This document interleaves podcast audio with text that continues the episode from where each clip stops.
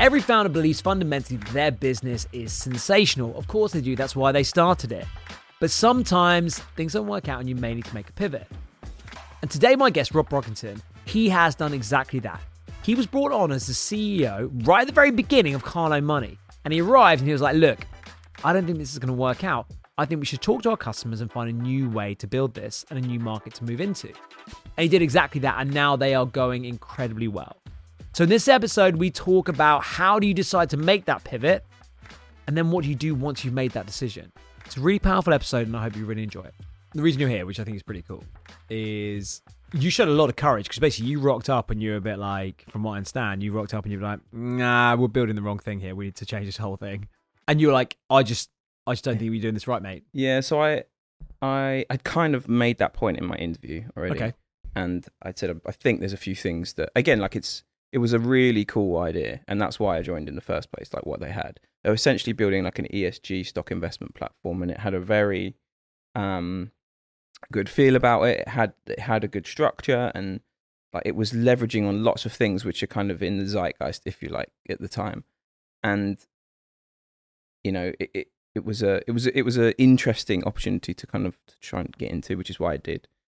Um, but yeah, I'd flagged a couple of things I wasn't sure about, and I'd proposed a few changes, even in my interview. I don't know why I did that. Love that. Um, and then when I got in, it was a case of right, let's. I, I hired a couple of guys that I worked with before straight away, um, to come and kind of come in and, and help around kind of operations, marketing, and so it was the three of us for.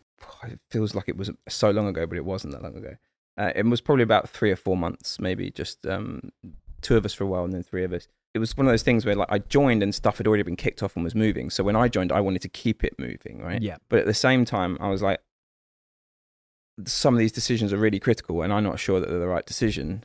So, but I can't just stop everything because there's like an agency and stuff working on things. So, like, how do I, how do I do that? So, the three of us basically spent quite a lot of time trying to validate our thoughts and impressions, whether that was on the marketing side, whether that was on the product side, or whatever. We essentially carried out a lot of um, some user sessions, did tons of surveys, lots of reaching out to different companies, reviewing case studies, and then reviewing work that had been done by the agency um, before.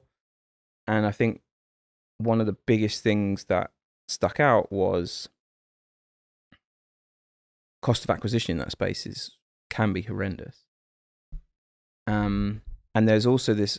There was that was one problem, and then the other problem was ESG.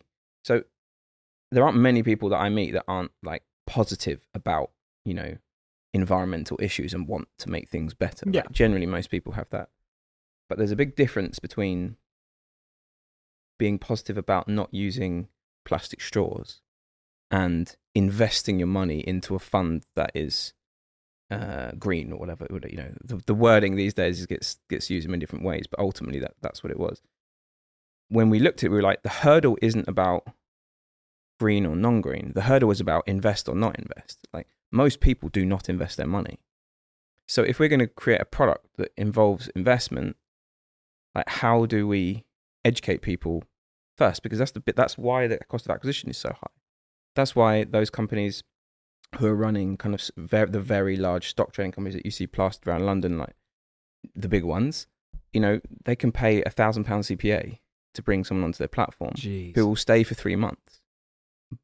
But they'll make more than a thousand pounds in that three months. So obviously that's why they they churn it around. Yeah. So um, that's that's more on the kind of leverage side of things, right? On on the um, on the more kind of open stock trading side, it's not not quite that bad. And there's some great companies out there who have done really well in terms of marketing, like Freetrade and whatnot, who have obviously grown grown hugely. But I think um, when we were looking at it, we were like, how do we come to the market with this product and differentiate ourselves enough in a space where everybody is on a race to the bottom in terms of pricing? Yeah. And we just because we've got this ESG or green environmental component, how do we how do we make money? Yeah.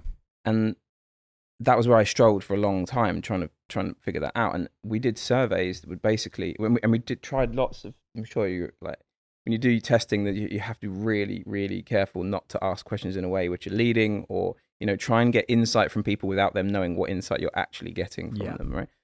And we tried a lot of different ways of doing that, even like talking about things like buying a cup of coffee or buying a pair of jeans, like if it was made from a sustain- sustainable material, et cetera, et cetera, et cetera. How much more would you pay for the product if it was Yeah. X? How much, you know, except things like that. And then relating it to all different things and obviously to finance. And when it came to the more material things and things like coffee, people were willing to pay like 50% more. A lot of people. Wow. Um, but when it came to investments and it was like potentially, you know, it could risk your return, like I think, I can't remember the top of my head, but it's like 9% of people were willing to, to do that. Most people, and that was 9% of people who uh, already invest. Like 90% of people that answered the survey didn't invest their money. So you start looking at the stats and you're like, who are we building this for? Because this is like, I'm looking and this is like shrinking Yeah. this, this this bubble of who we're who we're trying to attack is shrinking. So yeah, it was a pretty rough time because we'd all been pretty hyped up and excited about getting in and building this cool product because it was a cool product. Yeah. But it just more and more I was like, I just don't know if this can like if, if the model works. Like couldn't I couldn't visualize it or calculate it. Yeah. And and that's kind of when we had to just say like time to do something different. I think that's hyper smart. I think if you um that's one of the like if there's one lesson that comes out of ninety percent of these episodes, it's that just speak to your speak to your customers. Like ask them questions because it's very easy for someone who is successful, like an, you know, you're an investor led startup, and they're like, I've got this really great idea. Okay, I think this would be amazing. But then until you actually go and start speaking to people and finding out if they really do want it. And the other problem you have is that like if you are particularly compelling or charismatic or friendly, like if you go and ask someone, you say to your your mate, you're like, "Yeah, mate, I've got this really good idea for a business." They're not going to be like, mm, "That's a rubbish idea." They're going to be like, "Yeah, it's really good. Good luck." Yeah, that's what they're they're going to. Yeah, they're they're not going to give you validation. They're just going to be like, "I don't want to, you know, I don't want to kick this this guy." It's really difficult because, like, even Yeah. when you do like a paid testing session, it's, I don't know, like, say you're paying people hundred pounds a day to come in and test something. Yeah. you're paying them, and thus they want to like make you feel good They about wanna- what, yeah, what, what exactly. you're doing. A lot of the time, not everyone, but like you can never. It's it's it's very weird, and I think when it comes to finance as well, the biggest thing is people say one thing and they do another thing, like all the time. yeah, And one of the biggest areas, especially around like investments, people think they want control and choice. That's what they feel that they genuinely feel. It's not like a lie to themselves. They feel like they want it. But when it comes to actually making the decision, they want someone to have made it for them. mm, So, like, you know, platforms have to like either take the route where we're just gonna, you know, do this all for you, and you've got like one option, etc., or you give tons of options, and that's where a lot of people who are very new to to investing, for example, just don't know where to go. They're like, oh, now I've got inertia. You know, like my, I don't know what, I don't know where I'm supposed to be going. yeah, They want someone to help them. They got, you know, it's a, it's a very interesting space because, yeah, people genuinely tell you one thing, and then the data that you get from people is so different. Um, which is which is kind of why we led to start going down the kind of more educational coaching route in the end. I think that's the thing as well that people have to remember about when you when you're running a business is that talk is worth nothing, right? You know, what's someone actually going to do? Is someone actually going to um actually going to to to buy something and actually act and do something? That's where you have to ask action based questions. You have to be like, okay, fine. Well, then are you going to buy this product? Are you going to do this investment? Are you going to do this? And I think it's a really easy thing to be to someone. Yeah, what do you think about this idea? Yeah, I think it's great. Yeah, yeah, I'd love to do some you know, environmentally um, sound investment. I love that. Yeah, it'd be great. Yeah. But you know that this one's actually massively underperforming compared to that one. Oh yeah, yeah. I'll just put my money into that one instead. I'll put it in an ISA. Yep. Um, which is, yeah. I'm not an investment advisor. I don't want to give any investment advice. yeah. Um, buy Bitcoin. Um, it's a, it's a good time.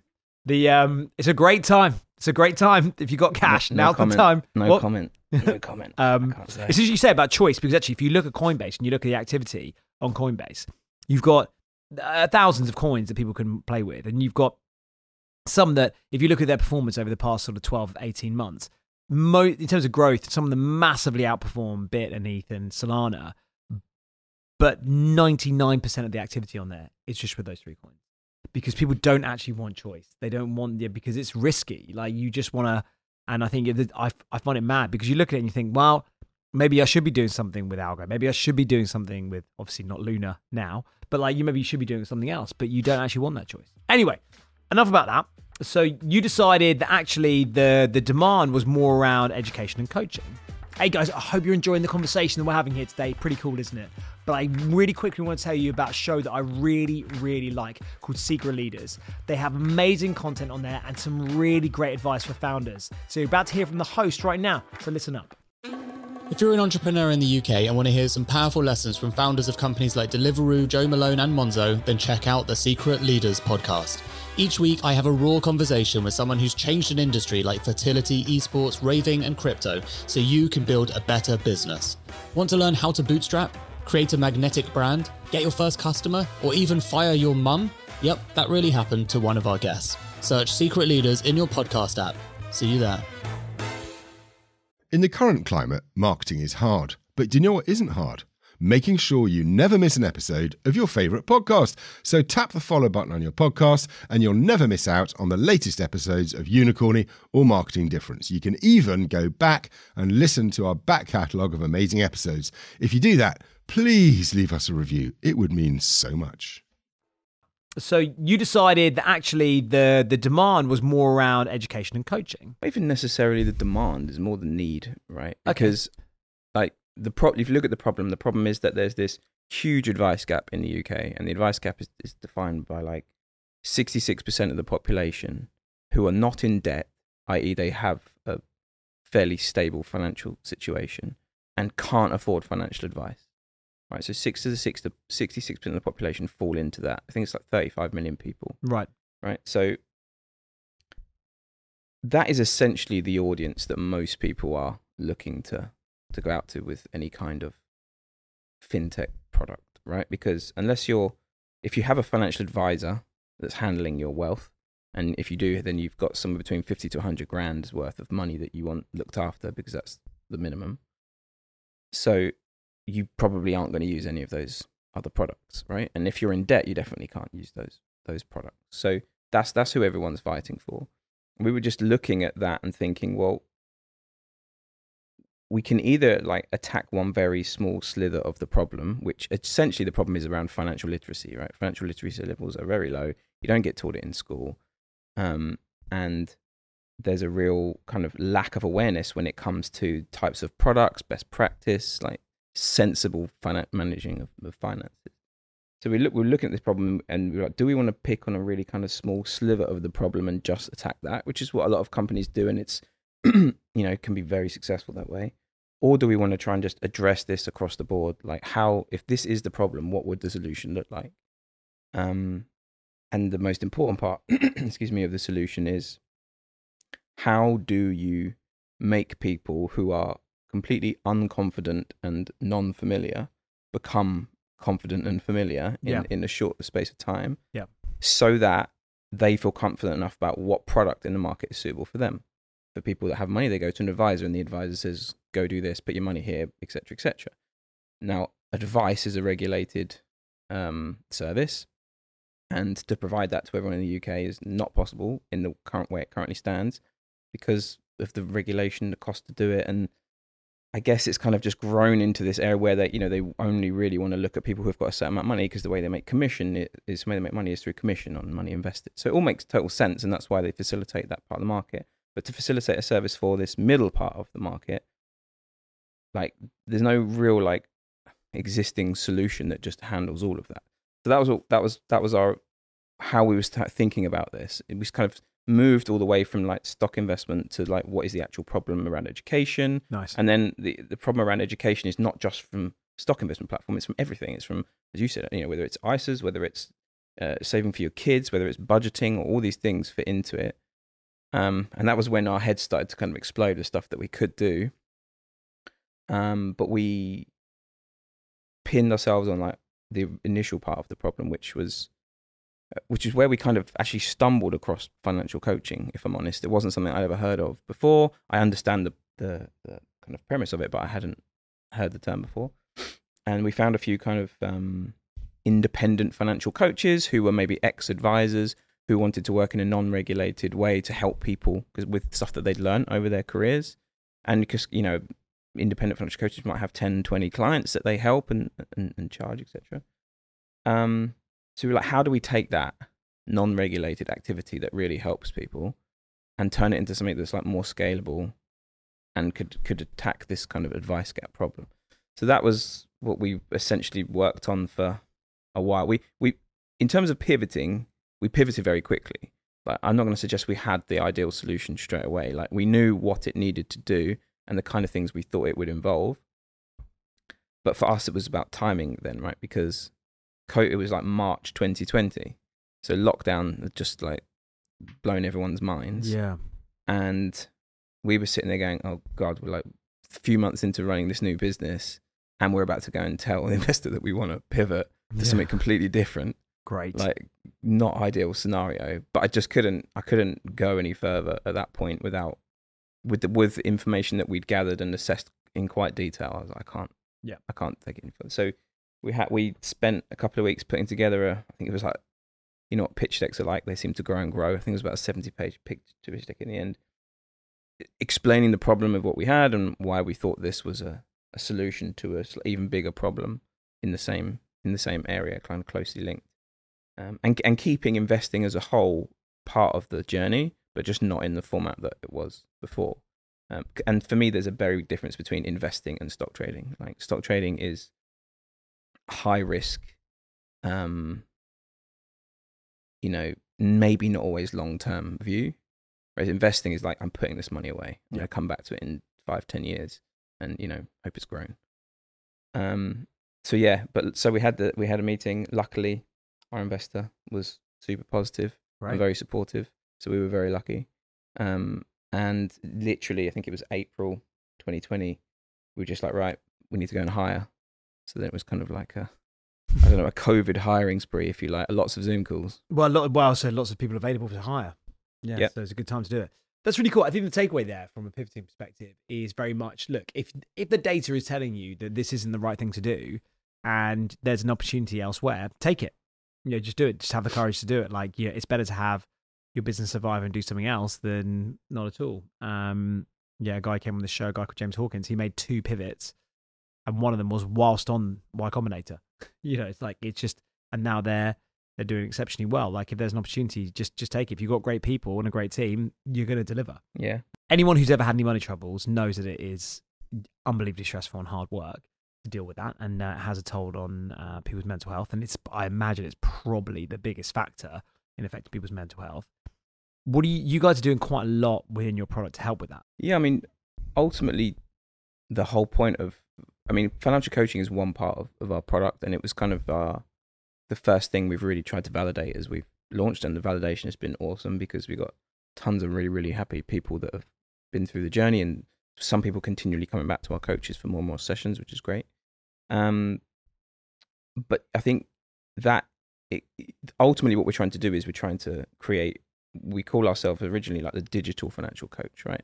And so we've started off with this speaking to a real life human. And then over the last year, we've been trying to extract all the value that you get from that experience and figuring out a way to provide a more digital experience. But both of those are trying to get to the point where people, as you say, feel more comfortable um, and in control of what they're doing financially.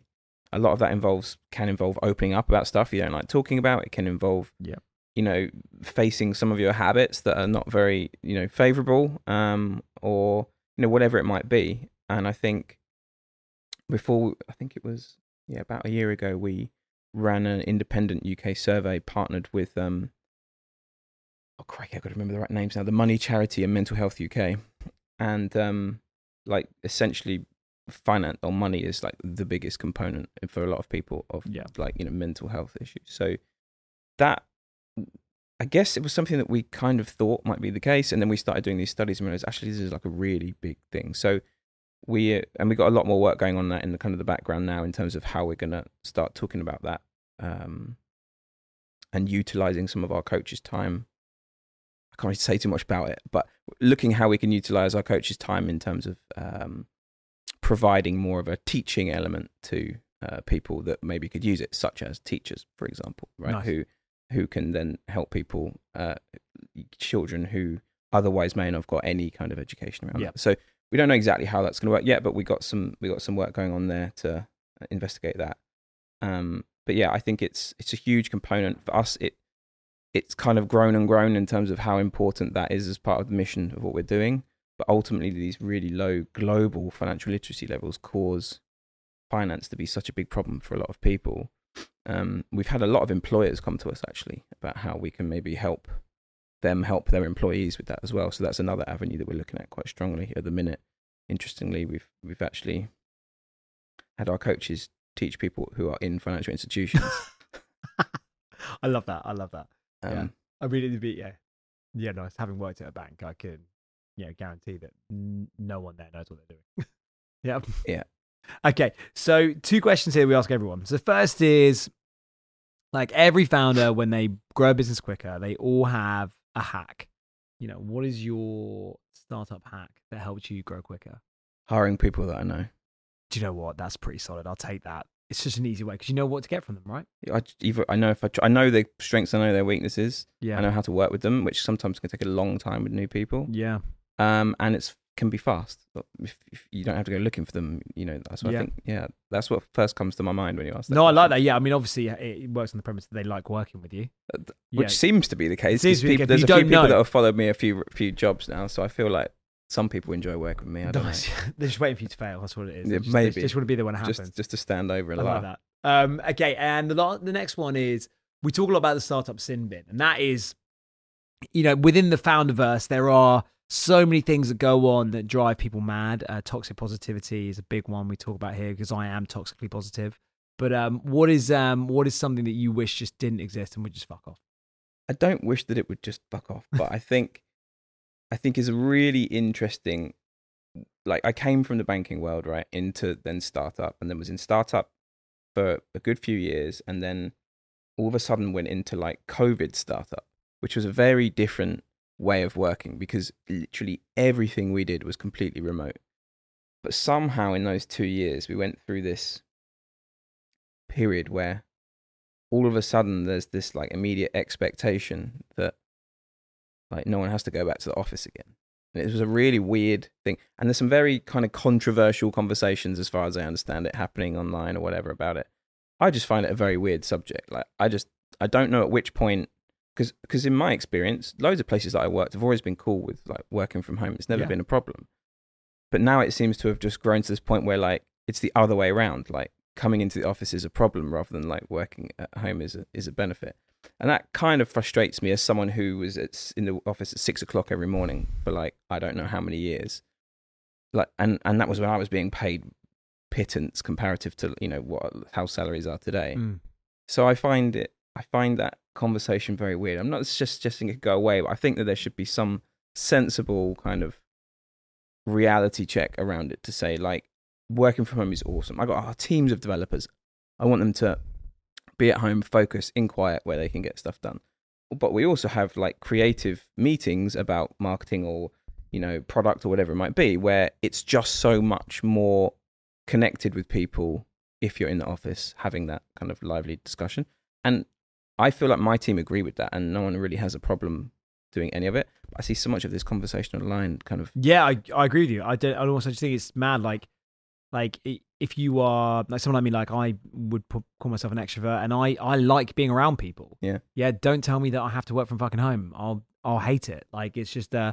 But then there are people who don't want to be in the office. That's fine. Work from home. Like it just that's the vibe. Like just work where you. I think the problem is like if you you need to be honest with yourself and be like, where am I most productive? Where am I adding? When am I at, at my best as an employee and as a team member? Because people depend on you, and ask yourself that question, and you know, be conscientious about it and accept that you're part of a team and you have to you have to play your role in that. Yeah, I, I completely agree with that. Exactly what you say. I just think that that it's that you know be as flexible as you as you can for your role and your business, all the rest of it. And but if you're asked to come into the office, shouldn't feel like you're being punished for something. Yeah, you know like, what oh, I mean? can't believe you asked me to come in. It's an absolute Yeah. outrage. This is a breach of my human rights. exactly. Yeah, I, I get it. Um, all right, mate. This has been great. Thank you so much for coming on. No You've been a really great guest, really insightful. I've learned a lot, and um, thanks so much for coming on. Thank you very much. Appreciate it.